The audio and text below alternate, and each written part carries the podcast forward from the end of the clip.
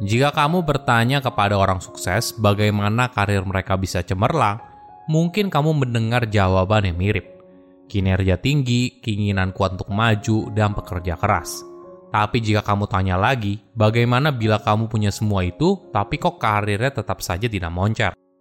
Mungkin kamu baru dengar jawaban kalau semua ini berkat seseorang yang percaya pada mereka dan membantu karir mereka untuk naik. Banyak orang yang kinerjanya tinggi, tapi karirnya gitu-gitu aja. Maklum saja, mungkin mereka tidak menemukan orang tersebut. Orang yang punya pengaruh besar dan percaya atas kemampuan mereka. Saya jadi ingat perumpamaan yang dulu pernah diucapkan oleh mantan bos saya. Jika kita berada di dekat matahari, rasanya panas. Tapi kalau kita jauh dari matahari, kita tidak akan terlihat. Mungkin ini menggambarkan betapa pentingnya berada di dekat orang yang punya pengaruh. Tentu saja tidak selamanya menyenangkan. Biasanya orang yang punya pengaruh juga ambisius. Mereka punya ekspektasi yang besar. Tidak mudah untuk tetap berada di sana. Namun di sisi lain, ketika kamu jauh dari matahari alias namamu saja tidak diketahui oleh si pemegang pengaruh, maka jangan heran apabila karirmu di situ-situ aja. Halo semuanya, nama saya Michael. Selamat datang di channel saya, Si Kutu Buku. Kali ini saya akan bahas apa sih rahasia orang yang karirnya sukses. Ini merupakan rangkuman dari video TED Talk Carla Harris yang berjudul How to Find the Person Who Can Help You Get Ahead at Work dan diolah dari berbagai sumber. Setiap akhir tahun, perusahaan biasanya melakukan pengukuran kinerja karyawan – setiap karyawan dianalisa kinerjanya berdasarkan target yang sudah dipasang di awal tahun. Lalu, setelah melakukan evaluasi kinerja, biasanya karyawan dibagi menjadi tiga kategori. Top performer, middle performer, bottom performer. Menariknya, proses penentuan di mana kamu berada tidak 100% objektif. Coba bayangkan skenario ini. Bayangkan para direksi duduk bersama lalu menentukan siapa karyawan top performer. Setiap divisi mengajukan beberapa nama yang potensial dan ada orang yang bertugas untuk mencatat.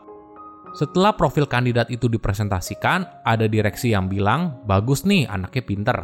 Lalu orang itu masuk ke dalam top performer. Di lain kesempatan, karyawan yang lain juga diajukan menjadi top performer. Tapi ada direksi lain tidak setuju dan merasa ah kayaknya anaknya kurang inisiatif deh. Lalu orang tersebut masuk dalam kategori middle performer. Dan yang terakhir, ketika ada nama karyawan lain yang muncul, seorang direksi lalu bilang, anak itu payah, nggak bisa apa-apa. Kemudian, karyawan tersebut masuk dalam kategori bottom performer dan menjadi kandidat untuk di PHK. Skenario ini sedikit banyak mungkin menggambarkan bagaimana penentuan karir seorang karyawan pemilihan siapa yang jadi top performer, middle performer, dan bottom performer menentukan segalanya, mulai dari bonus, kenaikan gaji tahunan, hingga karirmu di perusahaan tersebut. Tentu saja hal ini tidak dibicarakan secara gamblang. Walaupun sebuah perusahaan bilang kalau mereka berkomitmen punya sistem yang adil untuk menilai karyawan, tapi pada akhirnya, sebaik apa pun sistem yang dimiliki tidak akan 100% objektif, karena penilaian sifatnya subjektif. Kenapa? Karena ada elemen manusia di sana. Jadi, apabila kamu ingin karirmu sukses, bekerja keras saja tidak cukup. Kamu perlu seseorang yang menjadi pendukung terbesarmu di dalam rapat tertutup manajemen, memberikan argumentasi kenapa kamu layak menjadi top performer, dan mempengaruhi manajemen untuk pertumbuhan karirmu di perusahaan tersebut. Ini merupakan pelajaran yang menarik Mungkin selama ini kita diajarkan kalau mau karirnya sukses, maka yang penting kerja aja yang bener, jangan banyak membantah, dan karirmu akan sukses. Sayangnya, perjalanan karir tidak semudah itu. Kita butuh seseorang yang bisa menyuarakan kehebatan kita di dalam rapat penting manajemen. Nah, siapakah orang tersebut? Kita sebut orang itu sebagai apa? Mungkin kita berpikir kalau kita bisa menyebutnya sebagai mentor, tapi sepertinya kurang tepat karena mentor adalah orang yang memberikanmu saran dan arahan sesuai dengan apa yang kamu inginkan. Orang tersebut juga tidak bisa disebut sebagai champion atau advocate, karena orang ini belum tentu akan diundang ke dalam rapat penting manajemen. Nah, mungkin kata yang paling tepat adalah sponsor. Orang inilah yang membawa kepentinganmu ke dalam rapat manajemen. Orang yang bersedia menggunakan sosial dan political capitalnya di rapat manajemen agar kepentinganmu didengar, dan sebagainya. Kenapa sponsor menjadi sangat penting? Karena kembali lagi, proses evaluasi yang masih melibatkan manusia tidak akan 100% objektif. Pasti ada elemen subjektif di sana, suka tidak suka. Nah, sedikit subjektivitas ini justru punya andil yang besar apakah kepentinganmu didengar atau tidak. Sponsor adalah orang yang bisa mempengaruhi keputusan penting dalam rapat tertutup sehingga menguntungkan dirimu. Bagaimana cara menemukan seorang sponsor? Mungkin kita perlu belajar soal konsep mata uang. Ada dua tipe mata uang di setiap lingkungan kamu berada mata uang kinerja, dan mata uang hubungan. Mata uang kinerja adalah mata uang yang didapat ketika kamu mengerjakan tugas yang diminta dan sedikit ekstra. Setiap kali kamu bisa menghasilkan kinerja di atas apa yang diharapkan, maka kamu sedang mengumpulkan mata uang kinerja. Cara kerjanya seperti pasar saham. Setiap kali perusahaan di bursa bilang kalau tahun ini proyeksi keuntungan mereka 10%, tapi di akhir tahun ternyata total keuntungan mereka bisa mencapai 15%, maka harga sahamnya akan naik. Hal ini penting bagi perkembangan karirmu. Ada tiga alasan. Pertama, kamu akan dikenal. Ketika kinerjamu bagus, maka ini akan membentuk reputasimu di dunia kerja. Kedua, membantu karir di awal. Siapa sih atasan yang gak mau punya anggota tim yang punya kinerja tinggi? Tentu saja mau kan? Nah, orang ini biasanya mendapatkan dukungan dalam hal kenaikan gaji atau promosi dengan cepat. Ketiga, menarik sponsor untuk melirik. Kenapa?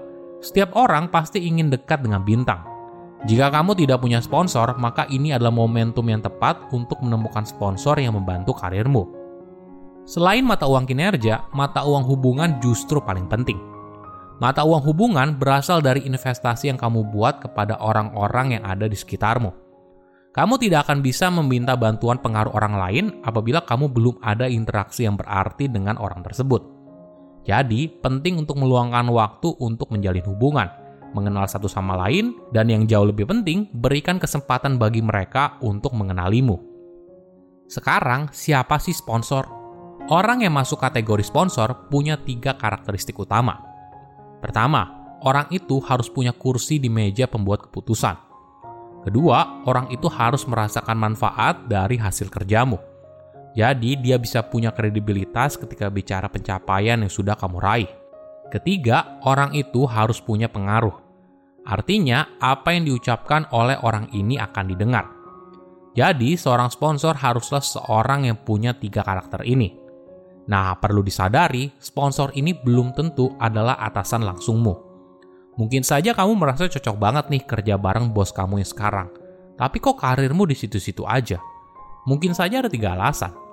Pertama, mungkin saja bos kamu tidak merasakan hasil kerjamu secara signifikan. Kedua, mungkin saja bos kamu tidak punya pengaruh untuk menentukan perkembangan karirmu. Artinya, dia tidak punya pengaruh yang cukup atau bahkan tidak duduk di sana saat pengambilan keputusan. Ketiga, mungkin saja bos kamu nggak suka sama kamu. Sponsor punya pengaruh besar soal bagaimana karirmu di perusahaan tersebut. Misalnya kita bandingkan dengan seorang mentor. Tentunya punya mentor itu baik, kita bisa belajar banyak dari orang tersebut. Tapi tanpa adanya mentor pun kamu tetap bisa berkembang. Kamu bisa belajar dari pengalaman. Namun, apabila kamu tidak punya sponsor, maka akan sangat sulit karirmu berkembang di perusahaan itu. Jadi sekarang, fokus kamu dalam bekerja bukan hanya bekerja saja, tapi coba tanyakan ke dirimu sendiri. Siapa orang yang menyuarakan kepentinganmu dalam rapat manajemen? siapa orang yang bersedia menggunakan pengaruhnya demi kepentinganmu. Jika tidak ada, maka luangkan waktu dari sekarang untuk mencari orang tersebut dan menjalin hubungan yang erat. Silahkan komen di kolom komentar pelajaran apa yang kalian dapat ketika tahu informasi ini. Selain itu, komen juga mau tahu informasi apa lagi yang saya review di video berikutnya. Saya undur diri, jangan lupa subscribe channel YouTube Sikutu Buku. Bye bye.